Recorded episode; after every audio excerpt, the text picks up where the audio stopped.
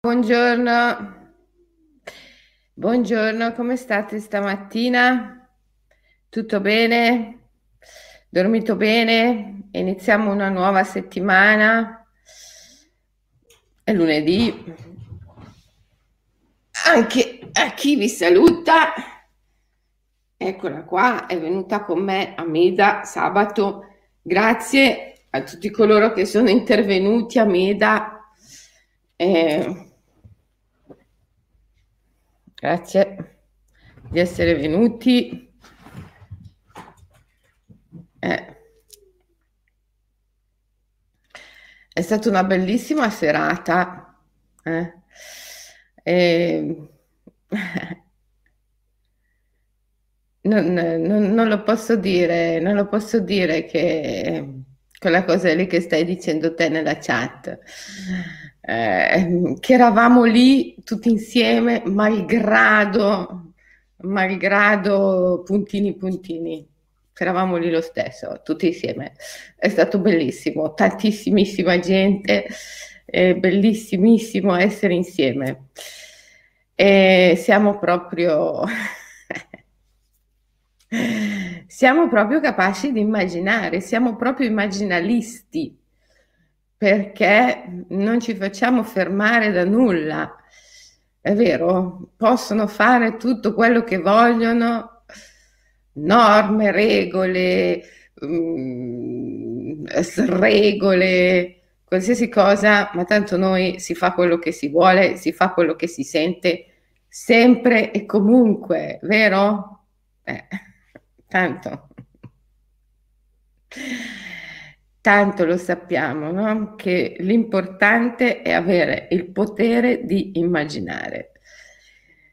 Perché questa esistenza è immagine, è sogno, è proiezione, è desiderio. Esistere è desiderio di esserci, è desiderio di amare, è desiderio di darsi, di offrirsi. È bellissimo, no? Quando Hillman, James Hillman, diceva il potere nel vuoto.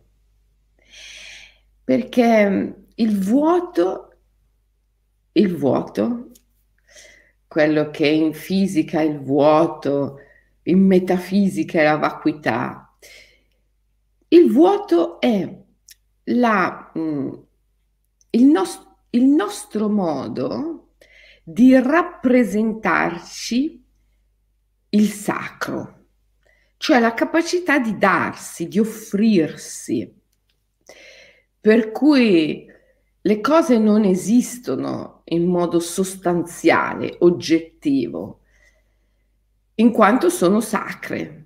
Tutto ciò che esiste, l'esistenza è sacra e quindi è un darsi e un offrirsi continuo e quindi è vuoto, è vacuità. Perché se tu vai a, a cercare di afferrare qualcosa. Questa cosa si è già data, non esiste già più. Pantarei, come diceva Eraclito, un uomo non può bagnarsi due volte nello stesso fiume. Perché? Perché l'attimo dopo il fiume già non c'è più, è un altro fiume. tutto è evanescente, il Buddha diceva tutto è impermanente, perché tutto si dà, tutto si offre, anzi tutto è lo stesso atto dell'offrirsi, del darsi. È amore, l'esistenza è amore. E, ehm, e però questo amore, questo darsi, non, non sarebbe percepibile se a un certo punto non si interrompesse ma questo interrompersi non è reale, è, un, è una sorta di trucco, come si dice nel buddismo, un'apparizione magica, per cui buddismo esoterico, un'apparizione magica, per cui l'amore a un certo punto con un trucco si rende evidente. E così appare, appare, tutto appare. E questo abbiamo visto nell'ultima diretta la, in, nell'induismo è la Trimurti. Brahma, la manifestazione, Vishnu l'evidenziamento, cioè per, è il potere di evidenziare la creazione, il Brahman è la creazione, Vishnu è ehm, l'evidenziamento e Shiva è la distruzione. Ma siccome la creazione e la distruzione sono simultanee, c'è bisogno di evidenziare questo. E questo evidenziarsi dell'esistenza è appunto quel sogno, quell'immagine, quell'apparizione che noi percepiamo. È, ehm, ma è illusorio, è illusorio, è Vishnu, è un'apparizione magica, è un'illusione magica, non è oggettivo, non è sostanziale, perché l'unica vera sostanza dell'esistenza rimane la vacuità, il vuoto. E quindi capisci che il potere dell'immaginazione è il potere dell'amore, è il potere del desiderio, è il potere della volontà di darsi, di offrirsi, è il potere di amare. L'immaginazione è un potere grandioso. Hillman diceva l'anima è l'atto stesso dell'immaginare.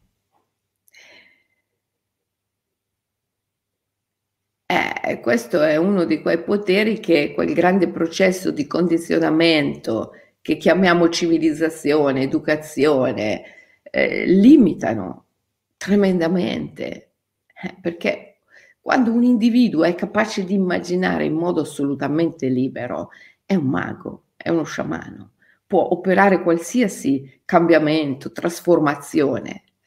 E chi è in una posizione come la mia, che fa la professione eh, basata sulla relazione d'aiuto, eh, psicoterapeuti, medici, counselor, coach, ehm, chi fa una professione basata sulla relazione d'aiuto non può non rendersi conto che tutte le difficoltà delle persone sono difficoltà di immaginazione, sono limiti di immaginazione e che tutte le difficoltà sono risolvibili, superabili attraverso uno sblocco del potere dell'immaginazione. Eh, allora andiamo a vedere dov'è la chiave di questo potere dell'immaginazione. Se puoi immaginarlo, puoi farlo, si dice, è verissimo. Se puoi immaginarlo, puoi farlo. Ecco perché l'immaginazione è il primo potere che viene bloccato dal processo dell'educazione, della civilizzazione, perché è quel processo che deve rendere gli individui misurabili, governabili, prevedibili. E quindi il primo eh, blocco eh, che viene creato è il blocco nel potere dell'immaginazione, perché se uno è libero di immaginare non è più misurabile, governabile né prevedibile, come abbiamo dimostrato noi sabato a Meda dove ci siamo riuniti tutti al di là di tutti i binari, gli schemi, eh, i muri che il sistema vorrebbe costruire. Ma il mago è libero, è assolutamente libero, lo sciamano è libero dai muri, dagli schemi, da tutte queste cose, perché ha il potere di immaginare, ha il potere di immaginare. Se tu puoi immaginare qualcosa, la puoi fare. Se tu puoi immaginare qualcosa, la puoi realizzare. Vuoi la libertà? Immagina di essere libero. Immaginati libero. Se tu ti immagini libero, sei libero. Vuoi la prosperità, vuoi l'abbondanza, immaginati prospero e, e, e sarai prospero. E uno dice sì, è, detto così è semplicissimo, farlo eh, non è facile, è vero, è verissimo. Dirlo, di, dirlo è, è, semplicissimo e uno può anche capirlo, no? se, se, siamo in un, in un, mondo che è pura immaginazione, se, se abitiamo un corpo che è un veicolo di pura immaginazione, se abitiamo un mondo che è un veicolo di pura immaginazione, allora se posso immaginarlo posso farlo, chiaro, è, è ovvio, uno lo comprende, eh, però poi realizzarlo non è facile. Non è facile perché quel grande processo di condizionamento che più chiamano civilizzazione o educazione ha rimosso da te questo potere che tu hai per diritto di nascita, ma che è stato rimosso e che è il potere dell'immaginazione che va recuperato. E non è che tu immagini con la mente, perché non, quindi non è che tu puoi andare a recuperare questo potere con la mente. tu immagini col corpo e con l'emozione. Con la mente fantastichi, ma la fantasticheria non è immaginazione. Immaginazione è un'altra cosa, è, è una forza, viene dal corpo e viene dal, dall'emozione, non dalla mente. Goethe diceva guardati da quello che immagini da giovane, perché lo avrai nell'età matura. È verissimo, tutto quello che noi immaginiamo lo realizziamo, per cui dovremmo essere capaci di immaginare in un modo libero, e questo è il punto è che l'individuo quando immagina, immagina sulla base di un codice immaginativo, di un codice narrativo che è un innesto, è inserito in lui dal processo di educazione, di civilizzazione e quindi poi l'individuo quando immagina non è libero di immaginare. Eh, questo è il, il, il punto. Allora, prima cosa, mudra. Cecari Mudra, libro sui mudra, Cecari Mudra, dov'è? Dov'è? Dove sei Cecari Mudra? Eccoti qua. Taccata. Eccolo qua. Cecari Mudra.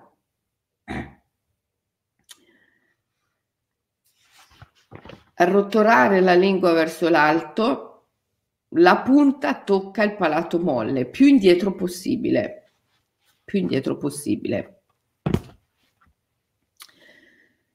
Certi yogi in un tempo, ma ancora oggi qualcuno, si tagliano il frenulo per consentire alla lingua di andare ancora più indietro. Ma eh, io mi ricordo un giorno, ero sempre sulla spiaggia di Veligama, eh,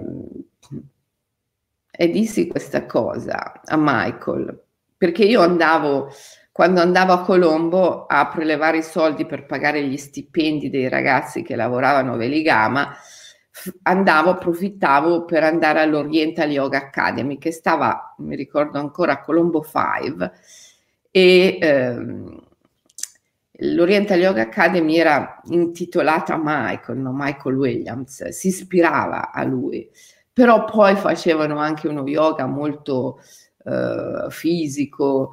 Eh, io mi ricordo ci mettevano in trazione con delle funi il corpo in trazione per riuscire a fare delle posizioni estreme.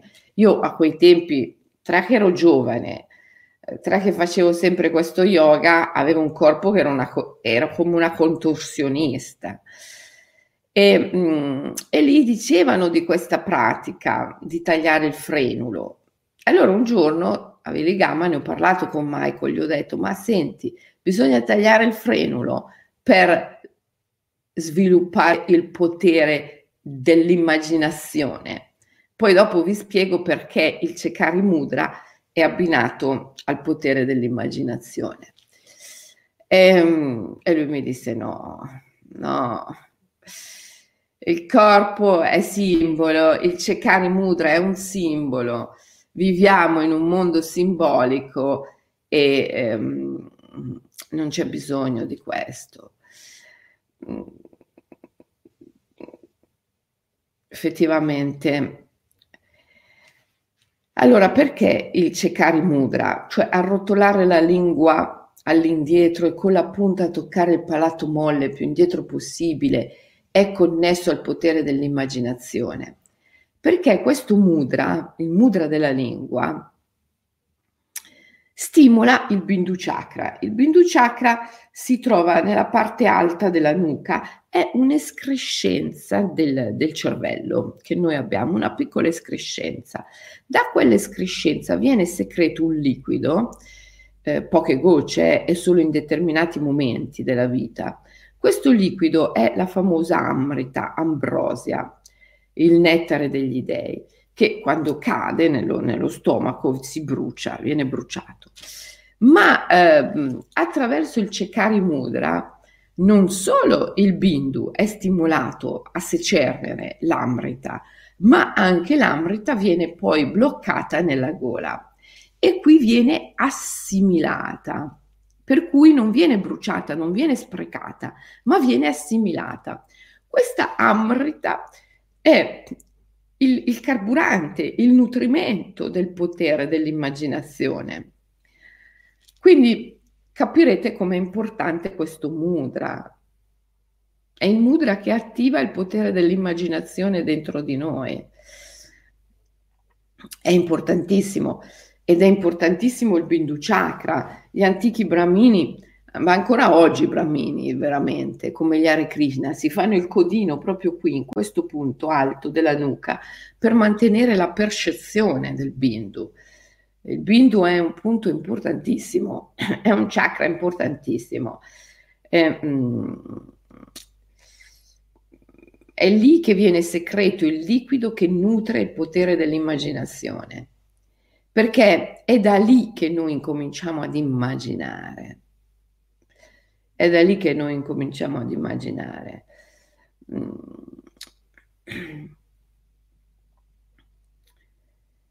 Ehm, la grande importanza del potere di immaginazione.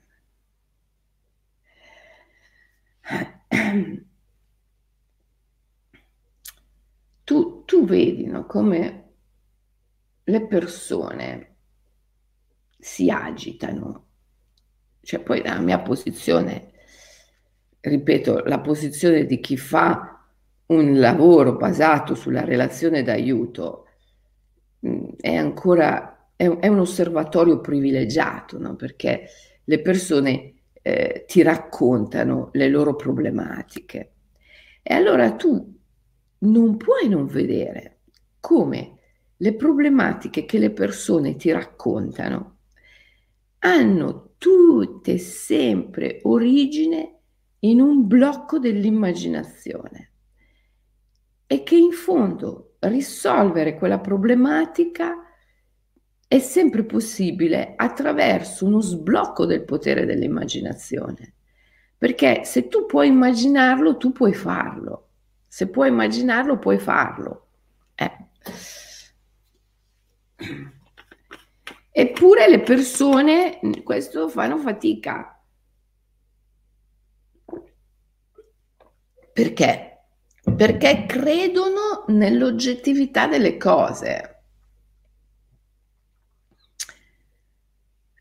che è il primo grande blocco del potere immaginativo. Ora, ma, ma è, è, evidentissimo, no? cioè, se tu vuoi veramente utilizzare il potere dell'immaginazione alla sua potenza naturale, bisogna che tu realizzi che vivi in un mondo immaginale, che è un mondo simbolico, un mondo immaginale, un mondo simbolico, dove tutto è un veicolo di pura apparizione, perché l'unica realtà è il vuoto. Se tu realizzi questo fortissimamente, o come diceva Naropa, Milarepa, scusate, Milarepa, Milarepa, sapete, è morto dicendo ai suoi discepoli camminate sempre sul fermo suolo della non oggettività delle cose. È il suo lascito, la sua grande eredità di Milarepa. Camminate sempre sul fermo suolo della non oggettività delle cose. Ecco, eh, se tu riesci a camminare sul suolo della non oggettività delle cose, se tu riesci a comprendere che tutto è un veicolo di pura apparizione, che l'unica realtà è la vacuità, perché tutto è amore, tutto è il sacro, tutto è il darsi, tutto è l'offrirsi. Se tu partecipi di questo sentimento, se tu cogli anche una briciola del sacro, se tu sei nell'amore, se tu esisti, vivi nell'amore, allora non puoi non comprendere che ogni difficoltà è un limite dell'immaginazione e che non ha senso agitarsi per risolvere i problemi nell'oggettività. Se tu parti dando per scontata l'oggettività, ti metti già in una posizione di impotenza. Eh, ti metti già in una posizione di impotenza. Quando io, 30 anni fa, ho fondato la società di non terapia, che ancora oggi è quella che gestisce tutta l'Immagina l'Academy, l'Accademia degli Immaginalisti, Voyage Illumination, il, tra virgolette, tour operator dell'anima. Eh, quando io ho fondato la società di non terapia, eh, non intendevo creare qualcosa che fosse l'opposto della terapia, ma la terza via, che è la via estetica, la via della bellezza, la via dell'amore, la via del sacro, la via attraverso la quale c'è possibile affrontare i nostri disagi, i nostri problemi, i nostri disturbi, i nostri mali, i nostri peccati, i nostri errori, attraverso il potere dell'immaginazione, che è il potere del sacro, della bellezza, dell'amore. La via estetica, che è la terza via rispetto alle vie anestetiche del modello terapeutico.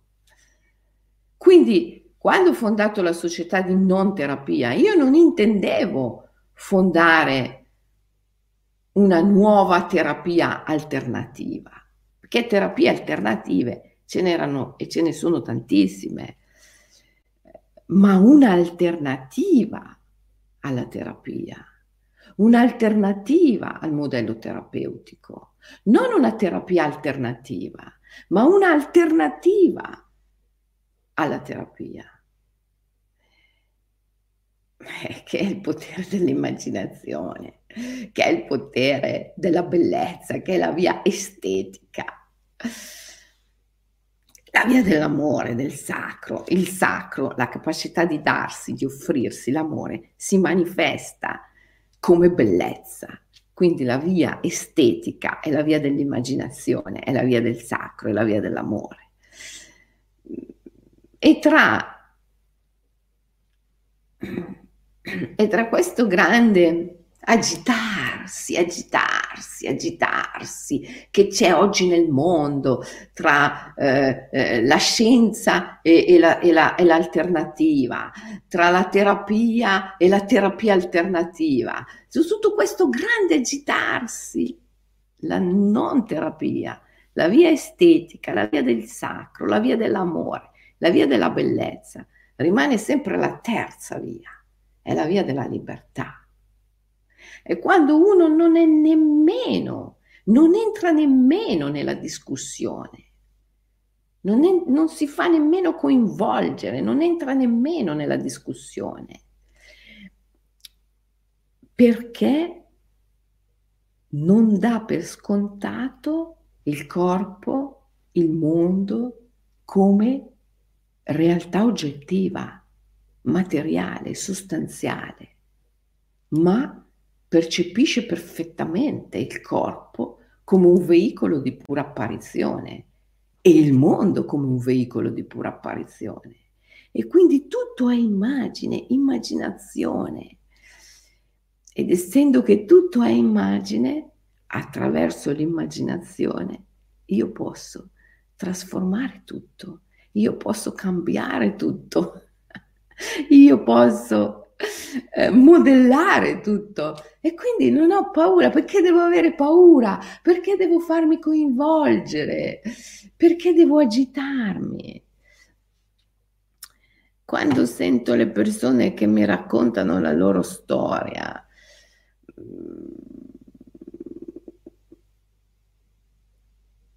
il più delle volte le loro difficoltà sono date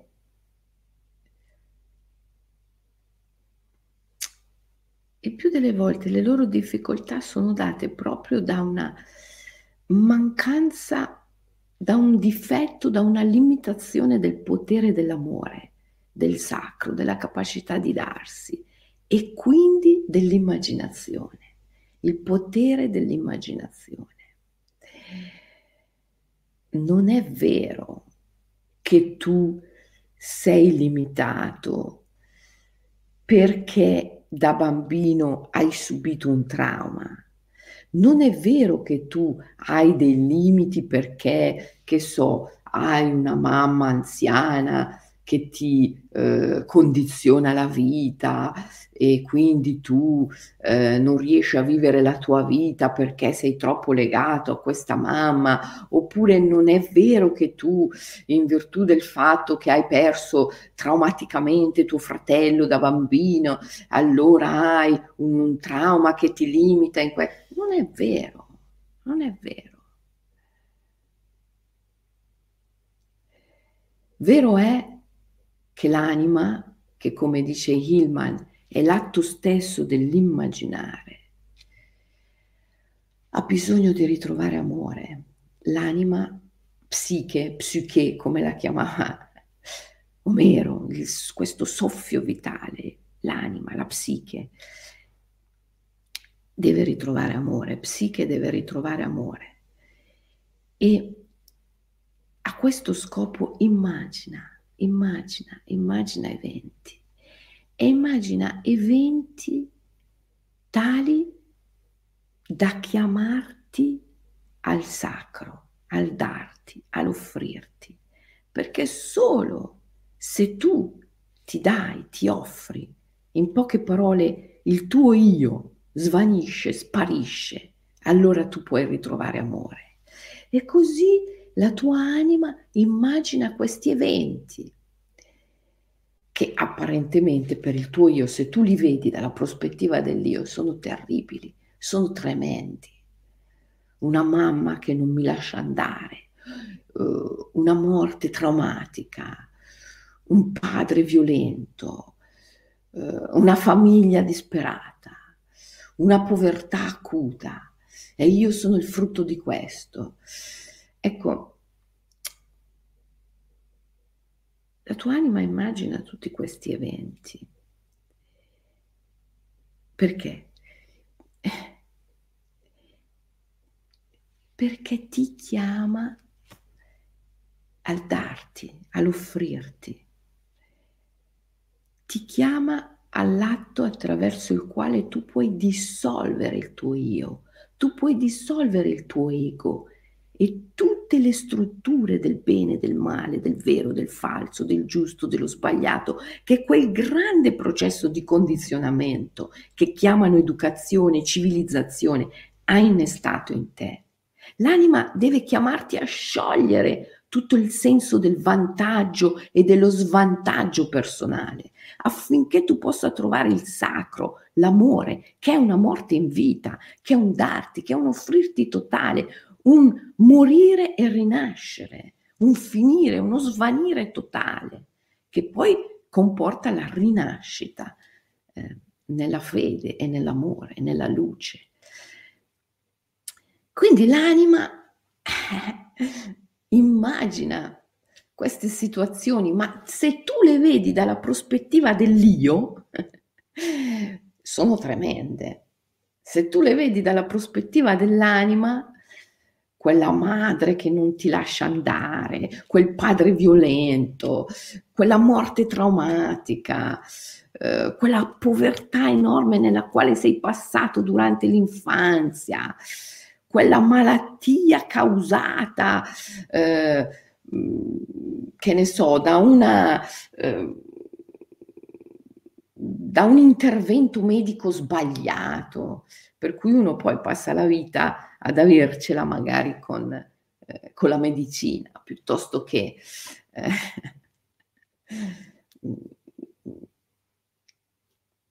è un'immagine dell'anima, cioè ok, va bene, eh, quando eri piccolo eh, ti è stata fatta violenza, magari da un padre, magari eh, dalla medicina. Ok, ok, ok. Ma se tu passi la vita ad avercela con la medicina, o se tu passi la vita ad avercela con tuo padre, non ne uscirai mai. Perché vuol dire che tu dai per scontato il mondo come realtà oggettiva, il corpo come realtà oggettiva. E quindi da lì non ne uscirai mai, mai. Sarai sempre in lotta, ma è una lotta perdente fin dall'origine, perché sbagli a vedere il nemico. Il tuo nemico non è fuori di te, il padre violento, la medicina, eh, i medici che quando eri piccolino hanno sbagliato a somministrarti quel farmaco o a fare quell'intervento, o quel padre violento o quella madre assente che ti ha abbandonato. No, non è lì, perché quelle sono immagini dell'anima. Il vero nemico è dentro, è il tuo io, è il senso dell'io, o meglio è l'ego. Come diceva la grande Maggie Labrong, la radice di tutti i demoni è nell'ego. Se tu vedi le cose da quella prospettiva lì, cioè dalla prospettiva dell'oggettività, del materialismo, della sostanzialità, che è la prospettiva nella quale tu credi che il tuo corpo sia oggettivo e che tuo padre, tua madre, eh, quell'evento traumatico che è accaduto, sia accaduto veramente sia accaduto veramente, cioè sia oggettivo, anziché un, un'immaginazione, un sogno. Tu credi che sia accaduto veramente. Tu vuol dire che vedi le cose dalla prospettiva dell'ego, perché l'ego o l'io, come vuoi chiamarlo, è, come lo, lo, lo chiamava James Hillman, un grande letteralizzatore. L'io le, e ancora di più l'ego sono dei grandi letteralizzatori, cioè sono quelli che ti fanno credere che le cose siano letterali, oggettive. È successo per davvero mio padre che ha abusato di me, mia madre che mi ha abbandonato, il medico che mi ha somministrato il farmaco e mi ha fatto del male, il chirurgo che mi ha operato e ha sbagliato. È successo davvero, è letterale, è letterale, è oggettivo. Questo è l'io, questo è l'ego che letteralizza, oggettivizza ma l'anima, l'anima, l'anima lo sa benissimo che non è mai successo veramente. È sempre stato solo come se fosse vero. È un'immagine, è un sogno. E perché l'anima immagina questo? Perché tu, anima, hai immaginato una cosa simile? Eh, perché ho bisogno che tu ti dai, ti offri. Ho bisogno che l'io svanisca, sparisca. L'anima ti chiama a una morte in vita.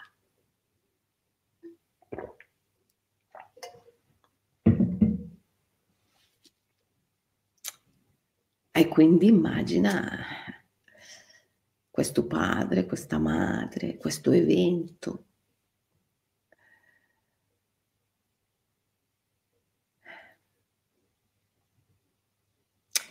Ma capisci che fin tanto che tu, fin tanto che tu credi veramente, letteralizzi e credi che le cose siano accadute davvero, oggettivizzi tu sarai sempre vittima, tu sarai sempre impotente, perché non troverai mai il tuo vero potere, che è il potere di immaginare, il vero tuo potere, immaginare.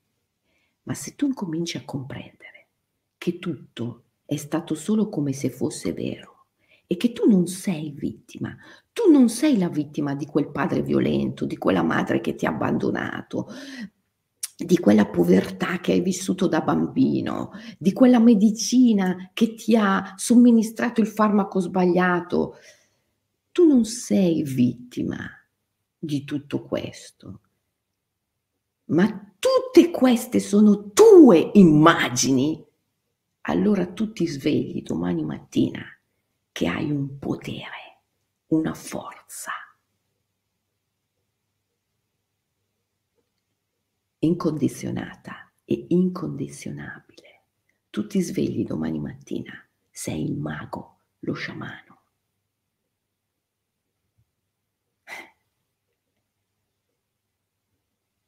Però devi morire e poi rinascere. È la morte in vita, la morte mistica.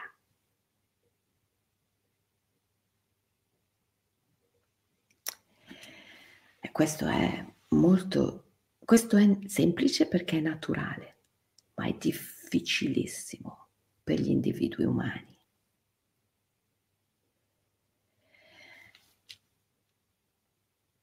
E quindi, e quindi, questo si affronta a gradi di intensità sempre più crescenti, sempre più crescenti, sempre più crescenti, perché è difficile. Però da qualche parte devi pur cominciare. Se sei un guerriero immaginale, questo processo l'hai già cominciato. Eh? Mi raccomando, leggi il libro Guerrieri Immaginali e anche regalalo a Natale perché abbiamo bisogno di tanti guerrieri immaginali, cioè persone che la smettano, la smettano di stare nel ruolo delle vittime. Basta fare le vittime e le vittime del sistema, e le vittime di quelli che vogliono che faccio qualcosa che non voglio fare, e le vittime della medicina, e le vittime del padre violento, e le vittime della madre abbandonica, e le vittime della povertà, e le vittime di un lavoro che non mi piace. Basta fare le vittime, basta fare le vittime. Sono immagini e tu sei colui che immagina sono sogni e tu sei il sognatore del sogno e non c'è assolutamente, non c'è nessun altro responsabile al di là di te stesso. Tu sei il solo, unico responsabile di tutte le immagini che vivi e che sperimenti e che sperimenti di tutto ciò che hai sperimentato in tutta la tua vita E Delia dice, facile parlare. Sto dicendo che, che, che non è facile, lo sto dicendo. Non dirò mai che è facile. È semplice perché è naturale, ma non è facile. Però cosa vuoi fare? Cosa vuoi fare? Vuoi passare la vita da vittima? Vuoi passare la vita a cercare di aggiustare un pochino qui, un pochino lì, poi si fa una falla di là, allora rattoppi di lì e poi rattoppi di là, puoi passare la vita Così beh, sei libero di farlo. Certo, siccome non è facile morire e rinascere, non è facile la morte mistica, eh, passa la vita così. Eh, che ti devo dire? Cioè, io, è una scelta, no? È una libera scelta, è una libera scelta. Assolutamente, è una libera scelta. Eh.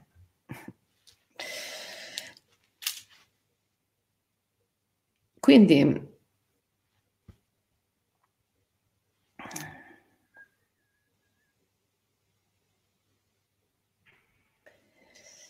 Quindi il Cekari Mudra, arrotolare la lingua verso l'alto, toccare con la punta il palato molle, più indietro possibile. Questo stimola il Bindu Chakra che secerne l'amrita, l'ambrosia, blocca queste gocce di liquido all'altezza della gola e qui l'amrita viene assorbita anziché essere bruciata e quindi sprecata quando cade nello stomaco. Questo risveglia il potere dell'immaginazione, perché si immagina con il corpo e si immagina con l'emotività, non si immagina con la mente. Quello è fantasticheria.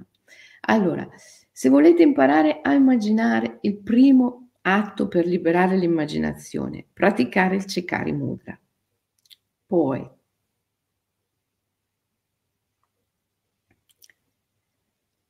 camminare sul fermo suolo della non oggettività delle cose, cioè comprendere che cos'è l'immaginazione. L'immaginazione è l'anima stessa, l'anima è l'atto stesso dell'immaginare. E tutto tutto il mondo, tutte le immagini, persino il nostro corpo, tutto ciò che abitiamo è immagine dell'anima. Quindi, secondo, camminare sempre sul fermo suolo della non oggettività delle cose. Terzo, più difficile, diventa sempre più difficile mano a mano che si va avanti. Terzo, difficilissimo, amare, amare, amare, amare.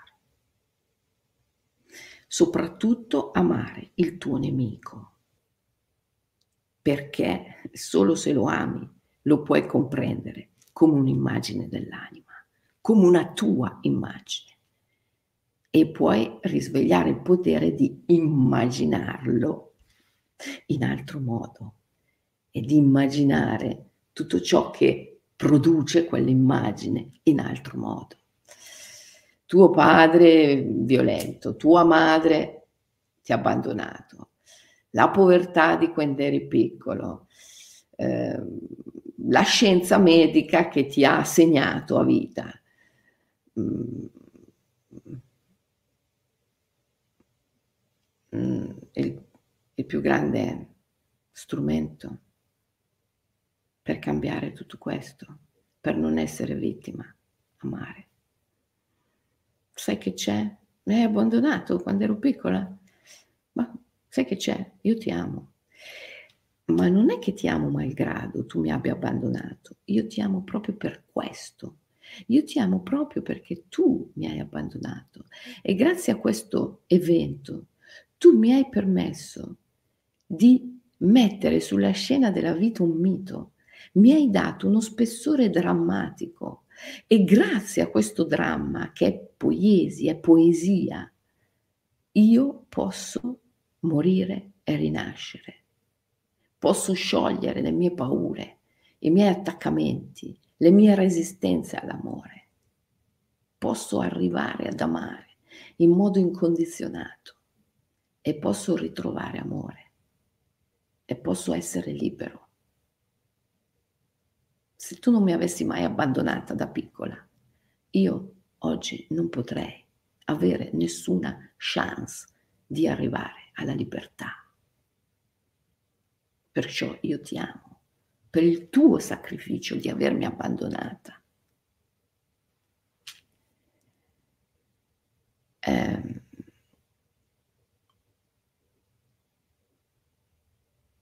amare, amare il tuo nemico, non ci riesco. Questo è già un buon passo, questo è già buono. Se tu scrivi non ci riesco, se tu dici non ci riesco, questo vuol dire che sei già sulla strada per riuscirci, perché la prima cosa è riconoscere l'enorme difficoltà. Se tu riconosci l'enorme difficoltà è perché stai sentendo veramente cosa devi fare, lo stai comprendendo veramente, cioè lo stai immaginando e se lo puoi immaginare lo puoi fare. Se tu ti rendi conto di quanto è difficile è perché tu lo stai immaginando ma se lo stai immaginando vuol dire che lo puoi fare e quindi lo farai. Io non posso dirti quando né come, ma sicuramente lo farai. E il Cekari Mudra ti aiuterà tantissimo. Il Cekari Mudra accelererà, accelererà tantissimo il processo. Quindi ragazzi, oggi tutti insieme pratichiamo il Cekari Mudra. Almeno un minuto, stiamo almeno un minuto in questo mudra, almeno tre volte al giorno in diversi momenti della giornata. OMI, One Minute Immersion, un minuto di Cekari Mudra in tre diversi momenti della giornata. Cekari Mudra. E in questo minuto immaginiamo l'impossibile, immaginiamo l'impossibile, immaginiamo superpoteri, immaginiamo che so, se vuoi, il potere dell'invisibilità, eh, entrare, uscire, fare quello che ti pare mh, mm, senza essere visto, come Arianna nel libro lo zen è l'arte della ribellione, immaginare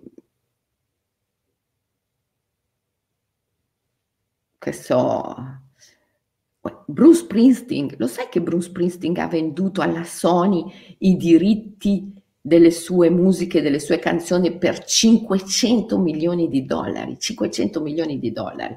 Uno dice, wow, qualche cifra, non ci arriverò mai. Ecco, immagina di arrivare nei prossimi anni a realizzare 500 milioni di dollari.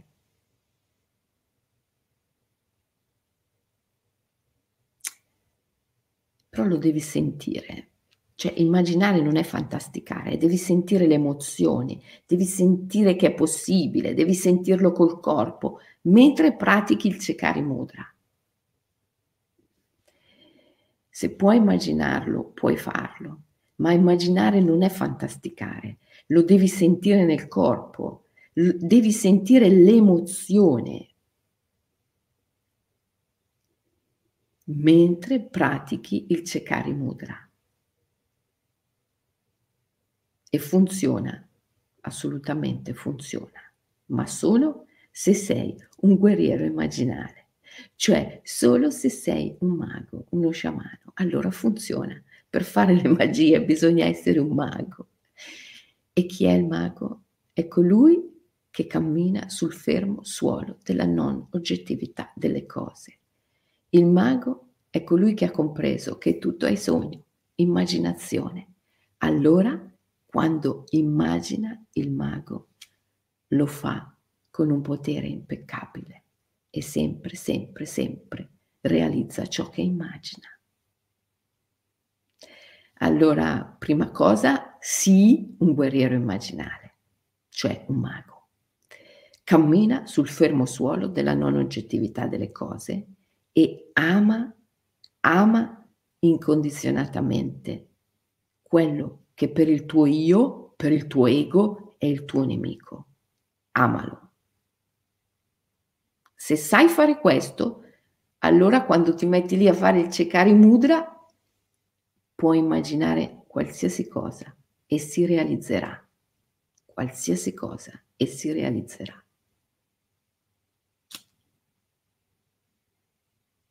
Pratichiamo oggi? Pratichiamo.